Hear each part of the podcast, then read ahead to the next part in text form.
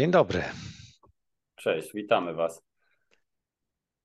Chcemy Was zaprosić do takiej luźnej dyskusji na temat książek. Książek, które dotykają luźno rozumianego tematu męskość, ale nie chcemy opowiadać dokładnie zawartości tych książek, tylko tego, co w nas one kreują i być może Was to zachęci do, do sięgnięcia po tą lekturę i zobaczenia, co dla Was tam możecie znaleźć. Y, zajmujemy się obaj już od wielu lat tematyką męskości w różnym stopniu. Y, ja prowadzę jako trener, jako coach y, warsztaty dla mężczyzn.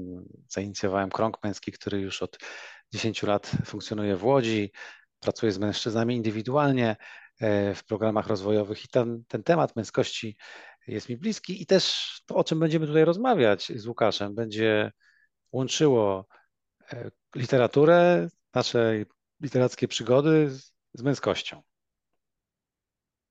Tak, nową definicją męskości, jak się kiedyś uda do niej sięgnąć. E, ja z kolei też od kilku dobrych lat zajmuję się kręgami, szykuję się też do bycia trenerem. Prowadzę przy okazji stronę na Facebooku Męski Szlak, gdzie staram się promować, pomagać, rozwijać męskie kręgi. To może teraz zacznijmy od e, dwóch książek, książek, które łączy pewien wątek, ale zarazem są e, dość odmienne od siebie. Pierwsza z nich to jest książka Jacka Londona, bo większość z nas będzie znała tego autora, e, Beleł Zawierucha. Książka pierwsze, po raz pierwszy opublikowana w 1912 roku, kawałek czasu temu, opowiada o losach e, młodego człowieka w okresie tak zwanej gorączki złota na Alasce, czyli to jest przełom XIX-XX wieku. To jest kolekcja krótkich opowiadań o jego przygodach. Natomiast druga książka, Szkota Gay Grieva, jeżeli dobrze ją wymawiam, e, Zew Natury, jest mocno współczesną książką, bo opublikowana już w tym wieku. Opowiada o jego przeżyciach na Alasce w 2004-2005 roku, e, kiedy próbuje sam, ale ze wsparciem e, też lokalnych e, ludzi, zbudować chatę i przetrwać na Alasce okrutną naprawdę zimę. Krótko wejdę w szczegóły, ale tak jak obiecywałem, nie opowiadam dużo, bo, bo chcę Was zachęcić po prostu do przeczytania samemu. Beleł Zawierucha to tak naprawdę jest pseudonim Kita Zawieruchy, czyli młodego dziennikarza, który rzuca robotę wysysającą go jakby z energii i poczucia sensu e, w Los Angeles albo w jakimś większym mieście. San Francisco. Tak, w San Francisco wędruje e, początkowo ze swoim stryjem na Alaskę, później się oddziela od niego i mimo wielu, wielu przeszkód próbuje stać się wygą na Alasce. E, próbuje wydobywać złoto, jeździ psimi zaprzęgami, biorąc udział w szalonych gonitwach. E, oczywiście poluje, spotyka Indian, ma, ma dużo dramatycznych przeszkód po drodze, i wraca jakby mm, znajdując to, co jest dla niego ważne. I też szczegółów nie powiem, ale myślę, że trochę wyjdzie w trakcie naszej rozmowy. Natomiast książka e, Gaja Griva e, ma pewne podobieństwa. To jest też e, osoba pracująca w korporacji dziennikarskiej, chociaż akurat nie, nie pisze, nie, nie pisał wtedy stricte mając żonę i dwójkę dzieci, plus kredyty i tak dalej, to też jest ciekawy wątek, e, czuje, że po prostu musi zerwać z tym wszystkim i w porozumieniu z żoną, zdobywając jakiegoś sponsora, obiecując mu e, pisanie opowiadań e, z tej, znaczy dziennika z Alaski, ląduje w tej dziczy alaskańskiej i naprawdę naprawdę heroicznym wysiłkiem buduje chałupę z bali drewna jest w stanie przetrwać niej w zimę, a nawet mieć całkiem, całkiem odlotowe przygody, spotykając dzikie zwierzęta, takie, które są w stanie zabić go po prostu. E, też ma e, swoją przygodę z psimi zaprzęgami. To jest jakby dla niego niesamowita atrakcja i wyzwanie, które graniczy ze śmiercią. Ta śmierć w tych książkach się non-stop przewija. I później po tym roku wraca do rodziny mocno odmieniony. To tak, żeby narysować tło, a przekazuję teraz głos Tobie. No właśnie, te dwie książki oddzielone od siebie o 100 lat, wtedy, biorąc sprawę to, kiedy były pisane, w zasadzie mówią o tym samym, czyli mówią o tym, co się dzieje z mężczyzną, jeżeli siedzi za biurkiem, wykonuje pracę, którą uważa za nudną, za taką, która go gdzieś wysysa z energii, której nie widzi specjalnie sensu i e, no, zaczyna w pewnym momencie cierpieć. I, i zarówno Zawierucha, ten Zawierucha to ten pseudonim dostał dopiero na Alasce, bo on nazywał się Kid Bellew, nie? czy Kid Bellew, jak to tam zwał, tak zwał, więc e, to, o czym powiedziałeś, Łukasz. On po prostu był e, typowym takim no, gryzipiórkiem. Podobnie jak Guy Griff, który był gryzipiórkiem, pracował w jakiejś korporacji, w pewnym momencie czuł, że go życie dusi. Marketing. I, tak, on zajmował się marketingiem e, i czuł, że dalej tak po prostu że oszaleje, jak będzie po, na, codziennie robił to samo, tak jak przez ostatnie lata. I wydaje mi się, że e, skoro przez 100 lat e, zmieniło się tak dużo w świecie, a to się nie zmieniło w nas mężczyznach, to to jest coś ważnego. Ten wątek jest tutaj cholernie ważny. I mnie on e, poruszył w dwóch e, zupełnie innych momentach życia, bo e, zawieruchę ten, ta książka, nawet dokładnie ten egzemplarz, towarzyszy mi od dziecka. On był na półce w domu moich rodziców, czy w moim rodzinnym domu. Czytałem go po raz pierwszy, pewnie mając lat może 10, może coś w tych okolicach. I od tego czasu przeczytałem chyba ze 20 razy. A Gaja Griffa przeczytałem no, lat temu może z 10. Zresztą dostałem tę książkę od mojego taty. E, więc to jest tutaj też coś dla mnie ważnego w obu lekturach. I już byłem dorosłym człowiekiem, który też tą korporacyjną rzeczywistość e, zaliczył i to siedzenie za biurkiem zaliczył. I poczułem, że ta książka wraca, czy przywołuje ten zew, zresztą zgodnie z tytułem, ten zew natury, który też w moim życiu stał się ważny. Więc tak sobie myślę, że te książki na pierwsze spotkanie nasze, tutaj rozmowy, książka dla mężczyzny, nie bez powodu chyba nam wypłynęły. Co sądzisz, Łukasz? Nie, znaczy ja zajrzałem do tych książek dzięki tobie, bo w sumie wcześniej y, ich nie znałem i obie mnie bardzo poruszyły. Y, zwłaszcza książka Griva ten ucieczka na Alaskę z natury, bo y, tam gdzieś w sieci mignęły mi takie zarzuty, że to kolejna opowieść o korporutku, który ucieka do natury i wraca odmieniony i nie ma tam żadnych y, większych wniosków, ale tak jak ja czytałem ten jego dziennik i sobie wyobrażałem poziom ryzyka, które on codziennie ponosi, bo mógł zginąć naprawdę na setki sposobów. Tak jak się czyta mhm. tę książkę, to właściwie co kilka stron jest opowieść o tym, albo jak uniknął śmierci, ewentualnie go ktoś ostrzegł wcześniej i dzięki temu nie był na tyle głupi, żeby dojść mhm. do etapu, kiedy może zginąć. E, I to było niesamowite dla mnie, takie zderzenie takiego poczucia, że z jednej strony ten facet jest non-stop obciążony obowiązkami, bo dba, musi dbać o wszystko, żeby zdobyć wodę, jedzenie, e, materiały do budowy domu, później e, zabezpieczyć ten dom, znowu jedzenie, e, dbać o psy, a jednocześnie wydaje mi się, że między wierszami jest niesamowita masa wolności, no co jakby wiadomo, mnie dotyka jako osoby siedzącej w mieście, gdzie mm, z jednej strony ja mam totalną wolność materialną, nie muszę dbać o jedzenie, po prostu idę do najbliższego sklepu, e, a nawet mogą mi przywieźć, mam czas na rozrywkę i tak dalej, a jednocześnie e, no, nie mam takiego poczucia mm, bycia wolnym, chyba jak to teraz zrozumiałem, w zgodzie ze swoimi potrzebami. Nie wiem, jak ty to, to odbierasz, to, to, te ich wyzwania, gdzie oni tak naprawdę non-stop muszą być odpowiedzialni, a jednocześnie mają jakąś wielką przygodę przy okazji. Tak, tak. O ile książka Londona jest y, czystą beletrystyką, w jakimś stopniu bazującą na jego życiu, bo on przecież na lasce spędził kawałek życia, no to, to, to, to jest fikcja literacka. No to książka Griva jest reporterską, reporterskim zapisem autobiograficznym, ale w obu, w obu pojawia się ten sam wątek jakby takiej konieczności zderzenia z tym trudem, z tą, y, z, z, tą pierwotną naturą, z tymi e, niesamowicie wymagającymi warunkami zimy alaskańskiej, gdzie jest po prostu niewyobrażalnie zimno, bo to, to, to co my mamy, mówimy o zimie, to my nie znamy zimy. Tak? To jest, tamte zimy to są minus 40, minus 50 stopni Celsjusza.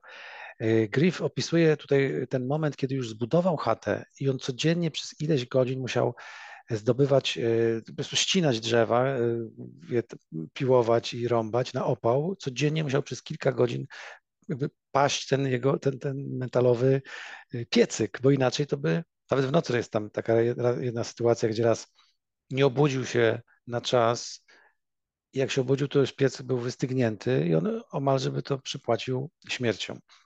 Więc każdy z nich z jakiegoś powodu sięgnął po to e, niebezpieczeństwo, chociaż mógł tego przecież w ogóle nie robić. I to jest fascynujące, nie? że jakby, jakby to niebezpieczeństwo ich wzywało i kiedy się z nim spotkali na te dziesiątki sposobów i przetrwali, wyszli wzmocnieni, wyszli mm, jakby trochę na nowo narodzeni u zawieruchy nawet tam w tej książce panują, pojawiają się, pojawiają się tam takie dwa określenia. Jedno to na tych takich żółtodziobów, co przyjeżdżają na Alaskę i myślą, że tam łatwo zdobędą złoto i wrócą szybko bogaci, nie mając pojęcia, jak sobie radzić z trudami, czyli to tak zwane chicheko, tak nazywali ci wytrawni traperzy tych, tych młodych, nowych, niekoniecznie młodych, ale nowych, przybywających, a ci starzy wyjadacze nazywani byli kwaśnymi chłopakami no, e, którzy e, żywią się niedźwiedzim mięsem. Być może nie tylko w cudzysłowie. Więc, czyli potrafią wyrwać tej naturze to, co jest niezbędne do życia. I ja sądzę, zarówno Zawierucha, jak i Guy Griff w, w realnej opowieści, oni z tych Chicheko, mających jakieś fantazje, wyobrażenia, jak to tam może być, trochę idących za jakąś taką młodzieńczą, młodzieńczym marzeniem. Potem się spotykają z tym trudem, z tym zimnem, z, tym, z tymi wszystkimi niebezpieczeństwami i stają się tymi kwaśnymi chłopakami. W dobrym tego słowa znaczeniu. Hmm, znaczy, ja bym powiedział nawet y, mocniej, bo e, może to jest potrzeba po prostu faceta albo nie wiem, każdego człowieka, żeby w którymś momencie dotrzeć do granicy i odpowiedzieć sobie, kim jestem. I obaj oni po prostu to zrobili. No, jakby dotarli do, do granic swojej wytrzymałości. Wydawało się, że nie dadzą rady i dali radę. I to ich odmieniło. Po prostu mhm. sami sobie udowodnili raz, kim są, ale dwa, co jest dla nich ważne, bo ten Szkot później dość wyraźnie w tych e, swoich e, opowieściach mówi, że to mu pozwoliło jakby wrócić do społeczeństwa i przestać się bać. Przestać się bać w takim znaczeniu, że e, nie musi żyć zgodnie z wytycznymi kulturowymi, mieć kredyt, e, siedzieć w wielkim domu, a nawet w wielkim mieście. Może pojechać na, na odludzie szkockie i tam sobie da radę, e, nie będzie miał pracy od 8 do 16 i tak dalej. No po prostu poczuł się wolny. Więc dlatego też mówię o wolności. I to, to, to, to, y, ta wolność na pewno, y, taka wolność nie iluzoryczna, nie na jakichś transparentach rozwieszona, tylko tak autentyczna wolność, która wiąże się też z, z taką codzienną dyscypliną, może paradoks, tak, połączenie wolności z dyscypliną, ale dyscypliną konkretnych działań, które umożliwiają życie, a bez nich po prostu to życie się skończy. To jest oczywiste dla każdego z nich. I to daje wolność. To daje wolność takiego zmierzenia się, tym, zmierzenie się z tym trudem pokazuje, dam radę. Czym jest rozmowa z, z szefem, z, klient, z niezadowolonym klientem być może, albo nie wiem, przyjazd teściowej, jeżeli ktoś ma z tym kłopot w porównaniu z, z tym, że możesz po prostu nie mieć co jeść, bo jak nie upolujesz bobra, to, to, to jedzenie, co masz w puszkach, nie wystarczy ci, nie dostarczy tyle kalorii a w życiu nigdy na bobra nie polowałeś i nie wiesz, jak to robić. Nie? No to, to, to jest No tak, ale ten wyzwanie. strach, o którym ten Szkot mówi, właśnie obejmuje te wszystkie elementy. Y, spotkanie z tą umowną teściową czy z szefem, którzy w naszej kulturze są e, jakby dawcami e, wiem, statusu, tak, akceptacji e, i my się boimy tego. Dla mnie też jest ciekawe, bo ja akurat mam poczucie, że ci te kwaśne chłopaki one niekoniecznie wyrywają naturze to, co chcą. Oni muszą być w zgodzie z naturą, bo ta natura ich może zabić na kilka bardzo okrutnych sposobów, więc oni się dopasowują do niej. Owszem, zabijają zwierzęta, e, ale wokół nich non-stop jest śmierć, bo to wilki kogoś zagryzą, e, bo, bo zwierzęta po prostu same sobie nie dadzą rady i, i padają, bo są nieprzygotowane. Więc oni są tylko częścią tego no niestety łańcucha pokarmowego. Może skuteczniejsi mhm. dzięki technologii. No ta technologia wiadomo, że ich jakoś ratuje, bo bez piecy, strzelb i tak dalej nie daliby rady. Ale i tak ta przyroda jest wymagająca. I bym powiedział, że ten sukces ich, no bo jest to jakaś forma sukcesu, on właśnie trochę jakby odwrotnie niż w mieście. On był w, w zgodzie z ich potrzebami, nie wbrew sobie, bo my chyba częściej w mieście, nie chcę generalizować, ale częściej dążymy do sukcesu zgodnego z naszymi chęciami, tak, zadbaniem o status społeczny i tak dalej, a niekoniecznie z naszymi potrzebami. No i często taki sukces po prostu daje mniej energii. To, co powiedziałeś o naturze, ja też całkowicie się z tym zgadzam, że każdy z nich, pomimo tego, że ta natura czasami jest niezwykle okrutna i oni muszą się przed nią chronić, to równocześnie każdy z nich tą naturę uwielbia i jest nią zachwycony. I, i, I, to jest w tych książkach też niesamowicie pięknie opisane. Zachwyt nad naturą. Takie poczucie, się, poczucie bycia częścią natury, mm, ale nie w sposób taki łatwy, czy taki powiedziałbym jak z popularnych y, piosenek, tylko takie bycie częścią natury taką, jaką ona naprawdę jest, również z tym swoim trudnym obliczem. I wiesz, to co e, przed naszą rozmową, e, Łukasz, to co ty wspomniałeś e, o tym, że obie książki mają sobie taki, taką narrację zbliżoną do mitu podróży bohatera, czyli tej przemiany, która zawsze zaczyna się od tego, że jakaś postać słyszy pewne wołanie, czuje pewne wołanie, czuje się zaproszona do jakiejś przygody, do podróży w nieznane. Ta podróż może być oczywiście wcale niekoniecznie w przestrzeni, to może być podróż wewnętrzna, ale do dokonania jakiejś zmiany. I kiedy wyrusza w tę, w tę swoją podróż, no to, to napotyka na szereg niebezpieczeństw, strachów, lęków, zagrożeń, ale równocześnie, równocześnie spotykają ją sprzymierzeńcy. Czy to są ludzie, czy to są siły natury, czy to są zwierzęta, ci sprzymierze, bez tych sprzymierzeńców by ten, ta postać nie poradziła, ten bohater nie poradziłby sobie w tej misji. Nie miałby na to najmniejszych szans. I to też jest element podróży bohatera, że to nie jest coś, co robimy sami. To, to, nie, to nie pompuje naszego ego. Jest, jest, jest potrzebne, żeby zaczerpnąć pomocy. No i potem, jeżeli ta podróż dobie, dobiegnie szczęśliwego końca, to ten bohater z, um, osiąga coś, co jest potrzebne nie tylko jemu, ale potrzebne jest społeczności, z której wyszedł, a nawet bardziej może z tej społeczności niż jemu samemu. On dokonuje, dokonuje się w nim pewna przemiana, ale on przemieniony wraca do swojej społeczności z pewnego rodzaju darem. To tak. Znaczy, tak... tutaj ta podróż bohatera jest o tyle jeszcze ciekawa, że obaj na koniec, i nie chcę podawać szczegółów Bolezowi Rucha, bo naprawdę warto to przeczytać, e, czują, że kolejny poziom, jakby mówiąc systemem graczy komputerowych, ich rozwoju to jest wejście w relacje. No akurat w przypadku Gaia Grivan to jest powrót do, do rodziny i zadbanie o dzieci. E, w przypadku Beleuza Wierucha to po prostu wejście w relacje. A to jest ciekawe, że ci faceci, którzy no po prostu są twardzielami, jakich trudno sobie wyobrazić. E, z ich perspektywy ten sukces, nazwijmy to, albo koniec tej podróży, to jest bycie w relacji. Znaczy totalna wolność, tak, znaczy totalna jednocześnie połączenia z tymi obowiązkami, a później kolejnym krokiem jest relacja. I ta relacja się tutaj pojawia w obu książkach w trakcie, bo i dla zawieruchy tam jest pewna postać kobieca, która bardzo istotną rolę odgrywa. I również jest jednym z tych sprzymierzeńców, których on na swojej drodze spotyka. Właśnie na początku, jest strażnikiem przejścia. Tak, jest dokładnie, jest strażnikiem i go bardzo mocno sprawdza. To z kolei ugrywa tym sprzymierzeńcem jest jego żona, która tutaj pełni bardzo ważną rolę e, w tle całej tej opowieści. Niesamowitą, niesamowitą rolę i to jest wspaniałe. Ona też pewną przemianę przechodzi, to już nie, nie zdradzając wypadków. Mm, więc w obu książkach te silne, takie pełne, pełne życia męskie postaci są spotykają również pełne życia, silne, piękne kobiety.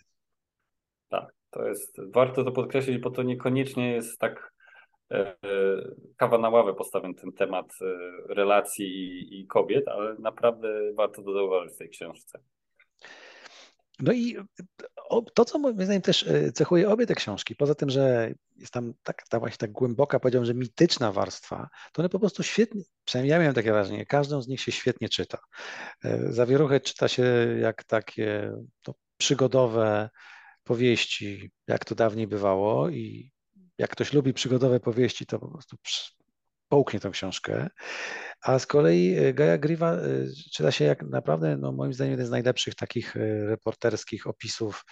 Rzadko kiedy aż tak dobrze mm, ludzie potrafią pisać o, swoim, o swoich przeżyciach i o swoim życiu, o swoich wyprawach i tym, tak. czego też wewnętrznie doświadczają z tak wielką też szczerością, bo on dużo też pisze o swoich lękach, zwątpieniach, momentach y, no, bardzo trudnych, takich, gdzie musiał trzymać fason, żeby no, przed, przed innymi, żeby po prostu się nie poddać. No i miał parę, parę przygód, które jakby kosztowały jego dumę kilka porażek, ale potrafił dać sobie z tym radę. Słuchajcie, no ja mam wrażenie, że że opowiadamy już na tyle mm, dużo, że mam nadzieję, że zachęciliśmy Was do, do przeczytania tych książek i będziemy opowiadali o kolejnych, które spowodowały jakieś drgnienie w naszej duszy. Tak, i o których y, sami też ze sobą chcemy, chcemy porozmawiać, bo one są dla nas i ważne, i ciekawe, i, i mam nadzieję, że będą też ciekawe dla Was. Także dzięki za dzisiaj i do kolejnego odcinka. Dzięki, Michał. Dzięki Łukasz.